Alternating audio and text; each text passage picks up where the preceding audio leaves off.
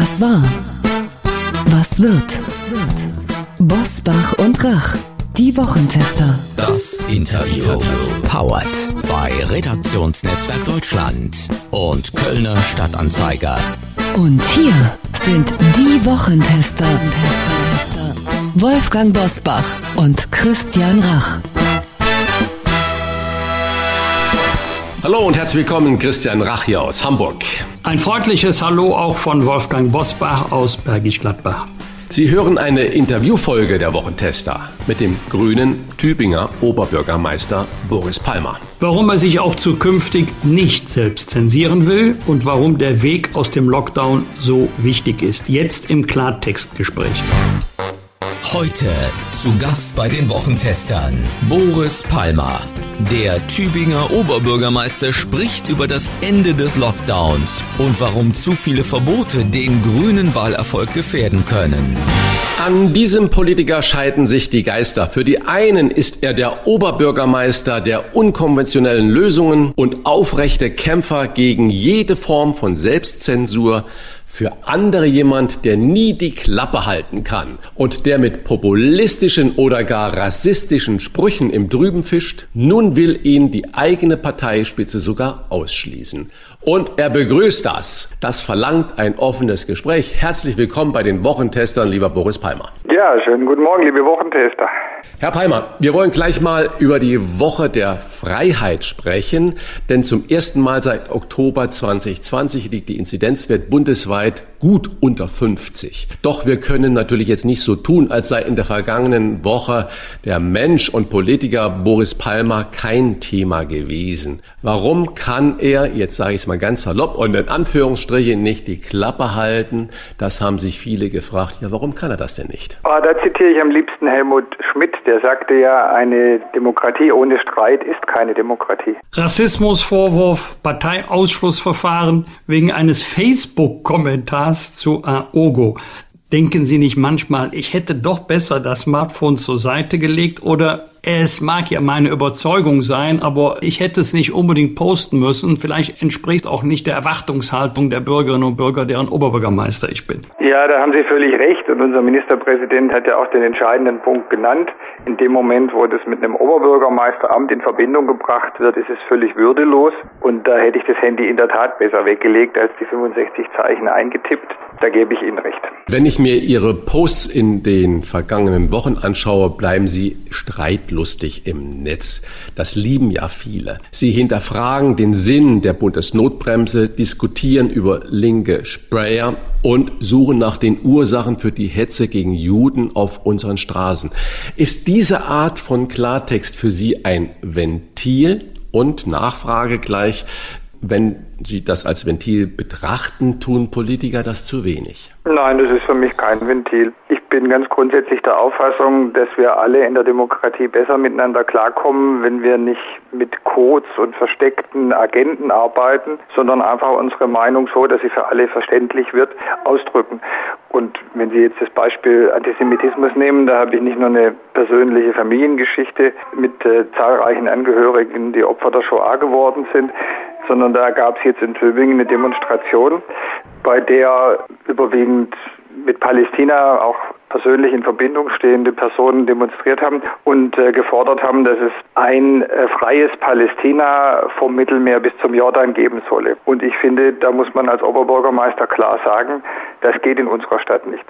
Denn das bestreitet das Existenzrecht Israels und das sind antisemitische Konnotationen, die für unseren Staat nicht akzeptabel sind. Da zu schweigen, hielt ich für völlig falsch. Haben Sie sich denn selber schon einmal bei einem Denkverbot ertappt oder anders gefragt? Haben Sie schon mal gedacht, eigentlich müsste das jetzt raus, aber ich tue es doch besser nicht? Ja, natürlich. Also wenn ich die Impulskontrolle nicht hätte, dann wäre ich wahrscheinlich schon lange völlig im Abseits. Es gibt immer wieder Dinge, wo man denkt, das regt mich jetzt wahnsinnig auf, aber da sollte man sich halt trotzdem fragen, bin ich dafür zuständig? Kann ich dazu einen Beitrag leisten? Macht es irgendwas besser?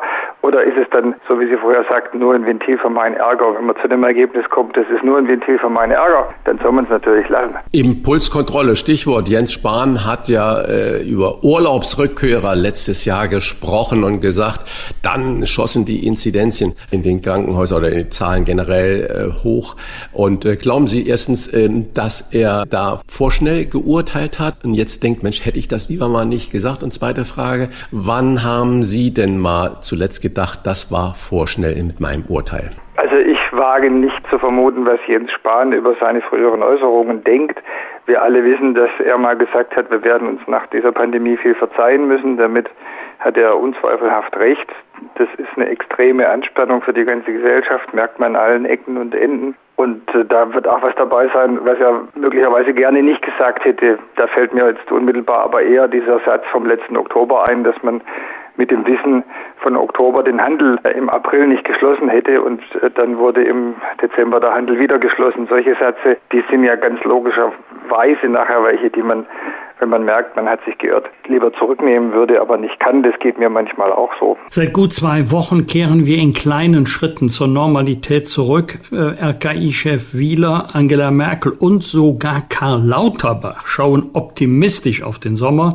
Dieselben Protagonisten haben vor ein paar Wochen vor einer Katastrophe gewarnt. Wie erklären Sie sich diesen Sinneswandel? Also diese Katastrophenwarnungen waren von Karl Lauterbach immer zu hören. Und wenn sie nicht eingetreten sind, hat er das Präventionsparadox als ähm, Rechtfertigung herangezogen. Wenn ich nicht gewarnt hätte, wäre es so schlimm gekommen. Damit hatte er immer recht. Entweder kam es schlimm, dann hatte er recht, oder es kam nicht schlimm. Dann konnte er sagen, nur weil ich euch gewarnt habe, äh, ist es nicht so schlimm gekommen. Das hat mich schon äh, das ganze Jahr über gestört. Da habe ich mich äh, häufig mit Lauterbach darüber gestritten, dass er immer die dunkle Seite als die wahrscheinliche dargestellt hat. Und hier ist es ganz eindeutig so, dass man wissen konnte im April, als die Bundesnotbremse in Kraft gesetzt wurde, dass es schon gar nicht mehr nötig ist, weil der Wendepunkt bei den Infektionszahlen, ich bin Mathematiker und gucke mir diese Daten jeden Tag an, der Wendepunkt bei den Infektionszahlen war vor dem Beschluss im Bundestag. Und da war schon klar, diese dritte Welle geht jetzt zurück. Das wollte aber niemand wahrhaben. Und ich glaube, es ging am Ende stark darum, dass die Kanzlerin ihren Satz, äh, sie werde nicht untätig zusehen, wie die Intensivstationen überlaufen, äh, den sie bei Anne Will gesagt hat, dass sie den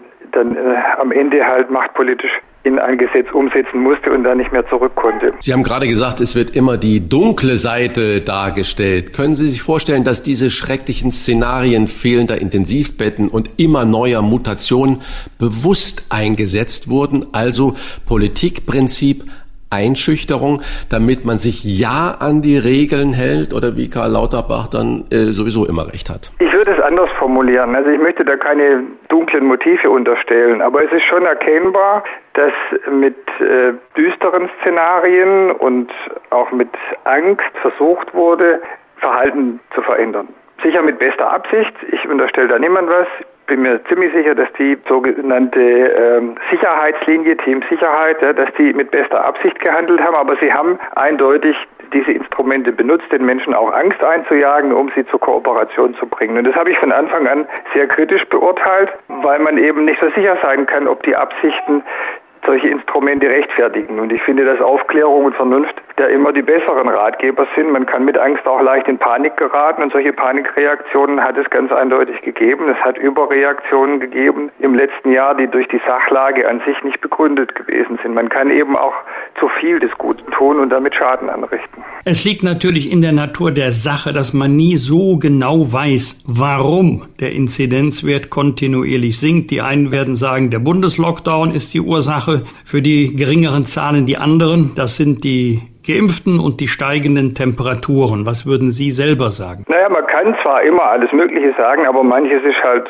ganz eindeutig falsch. Und dass der Bundeslockdown die Ursache für den Rückgang ist, das ist einfach falsch. So wie es falsch ist zu behaupten, dass der Wellenbrecher-Lockdown äh, Anfang November irgendwas gebracht hätte. Weil in beiden Fällen sind die Veränderungen bei den Infektionszahlen vorher eingetreten. Und es gibt keine rückwirkenden Gesetze dieser Art, die das Verhalten der Leute dann vorab schon rückwirkend verändert haben. Da würde man dann Kooperation vermuten, die das Gesetz schon gar nicht mehr erforderlich macht. Also da bin ich ganz klar der Auffassung, Bundesnotbremse war es nicht, sondern es war Impfung und Sommer. Denn es hat vorher begonnen und es geht ja jetzt auch weiter, wo die Bundesnotbremse quasi nirgends mehr wirkt. Fast alle Kreise sind jetzt draußen und trotzdem gehen die Zahlen runter. Dann kann die Bundesnotbremse nun wirklich nicht die Ursache sein. Nochmal zurück zu Jens Spahn, der ja nun von einem neuen Inzidenzwert und zwar von 20 spricht, der angestrebt werden soll. Kommt da eine neue Verbotsmarke durch die Hintertür? Also ich finde es ganz vernünftig, jetzt eine Niedriginzidenz anzustreben. Da wir bei 47, glaube ich, gerade im Bund sind, ist der Wert von 20 innerhalb von zwei Wochen realistisch mit dem aktuellen R-Wert. Ich glaube, dass wir sogar tiefer kommen. Und wenn wir das schaffen, so eine Niedriginzidenz zu erreichen, dann hat das nur Vorteile. Das ist gut für die Zahl der Erkrankungen, aber es ist auch gut für die Wirtschaft, denn für viele ist halt auch die Angst noch im Spiel, solange sie nicht geimpft sind. Und man äh, macht dann vieles nicht, was man gerne machen würde, um sich nicht zu infizieren. Wenn man aber weiß, es gibt so gut wie keine Infektionen mehr, dann wird auch da mehr möglich. Also ich denke, das ist ganz vernünftig und würde das jetzt nicht unter, unter Angst oder Repression einsortieren. Zwei ganz andere Themen, die aktuell vor allem Ihre Partei, die Grünen, beschäftigen. Das erste Thema, die Debatte über Verbote und Verzicht für den Klimaschutz. Ihre Parteichefin möchte, dass es Kurzstreckenflüge perspektivisch nicht mehr geben soll. Teile der grünen Basis wollen das Wahlprogramm verschärfen. Haben Sie die Sorge, dass man Ihrer Partei wieder das Etikett Verbotspartei anklebt? Das wird ganz sicher versucht werden. Ich äußere mich jetzt zu Wahlkampfstrategien bei einer Partei aber bewusst nicht, denn wie Sie wissen, gibt es da ein Verfahren, wo geklärt werden soll, ob ich zur Partei hinzugehöre. Und da sagt mein Anwalt, dass es dringend erforderlich ist, mich dann entsprechend auch zurückzuhalten. Also da muss die Partei ihren Weg ohne kluge oder weniger kluge Ratschläge von mir finden. Gut, dann eine andere Frage. Ähm, die glänzenden Umfragewerte von Annalena Baerbock haben in dieser Woche so ein klein wenig Strahlen äh, verloren oder eine Delle bekommen. Die Debatte um nachgemeldete Nebeneinkünfte waren da sicherlich nicht so ganz äh, produktiv oder ich sag's mal, die waren eigentlich eher kontraproduktiv. Passen eigentlich Corona-bedingte Sonderzahlungen oder Weihnachtsgelder für Parteichefinnen oder Chefs in diese Zeit? Ja, das äh, finde ich schon eine interessante Frage, aber ich glaube, da bin ich echt nicht der Richtige, um die zu beantworten. Aus dem gleichen Grund, äh, jede Art von äh, Kommentar von Parteivorgängen durch mich würde von einer anderen Folie bewertet als der Sache und es dient dann niemand. Jetzt mal eine Frage. Uns hört ja kaum einer zu, außer den Zehntausenden. Glauben Sie oder glauben die Grünen ernsthaft, dass ein Parteiausschlussverfahren gegen Boris Palmer der Partei nutzt? Haben Sie schon mal einen Grünen getroffen, der Ihnen auch gesagt hat, also ich halte das für richtig und wichtig? Na, es gab einen Parteitag, bei dem ich elektronisch zugeschaltet war und ich mich selber dafür ausgesprochen habe, dieses Ordnungsverfahren durchzuführen. Ich sehe ja, nicht für den Ausschluss, sondern fürs Verfahren. Richtig, fürs Verfahren. Und äh, ich sehe das auch positiv, wenn man dann mal diesen Konflikt aufarbeiten kann. Ich finde, das lohnt sich, die, Frage zu klären, was in unserer Partei als Meinungsspektrum äh, zulässig ist und wo die Grenzen sind, gerade in der Frage der Identitätspolitik. Und wenn drei Viertel des Parteitags beschließen, dass man so ein Ausschlussverfahren beginnen soll, dann gibt es ganz offensichtlich viele, die das für richtig halten. Das wäre ja sonst merkwürdig. Ob es Ihnen hilft, ist eine andere Frage. Ob es sich positiv in Meinungsumfragen oder Wahlergebnissen niederschlägt, ist ja eine andere Frage. Dazu dürfte es aber auch nicht gedacht gewesen sein. Also ich glaube, das ist schon ein ernsthafter politischer Dissens und keine äh, Wahlkampfshow, äh, was da beschlossen wurde. Wo gehobelt wird, da fallen auch mal Späne, möchte man sagen, denn er schießt mal gerne über das Ziel hinaus, aber er trifft auch oft. Doch dabei bleibt er standhaft, denn Boris Palmer will sich nicht selbst zensieren. Seine Prognose für die Grünen, wenn wir nur verbotsgeil sind, werden wir krachend scheitern. Vielen Dank für das Gespräch an den grünen Oberbürgermeister von Tübingen. Vielen Dank, Boris Palmer. Vielen Dank Ihnen und einen schönen Tag. Herr Palmer, ich habe gerade noch, bevor wir uns verabschieden, den Eindruck, dass Sie da gerade als vorbildlicher Papa agieren, denn ich höre irgendwie ein Kindergebrummel im Hintergrund. Ah, ich hatte gehört, dass das nicht übertragen wird, aber tatsächlich, äh, mein Sohn wird bald eins und ist deswegen für Argumente noch nicht so empfänglich. Ich muss ihn hin und wieder durch Aufmerksamkeit äh, dazu bringen, unser Gespräch nicht zu sehr zu beeinflussen. Der ist wieder Vater, der schwätzt gern dazwischen. also vielen Dank und viele weitere Zwischenrufe. Alles Gute. Danke Ihnen, schönen Tag. Tschüss. Tschüss. Fragen und Anregungen für Bosbach und Rach? Kontakt at diewochentester.de das waren die Wochentester, das Interview mit Unterstützung vom Kölner Stadtanzeiger und dem Redaktionsnetzwerk Deutschland. Wenn Sie Kritik, Lob oder einfach nur eine Anregung für unseren Podcast haben, schreiben Sie uns auf unserer Internet- und auf unserer Facebook-Seite. Fragen gerne per Mail an kontakt@diewochentester.de und wenn Sie uns auf einer der Podcast-Plattformen abonnieren und liken, freuen wir uns ganz besonders. Danke für Ihre Zeit. Die neue reguläre Folge hören Sie am Donnerstag, Punkt 7 Uhr Bitte die Wochentester einschalten. Was war? Was wird? Wolfgang Bosbach und Christian Rach sind die Wochentester.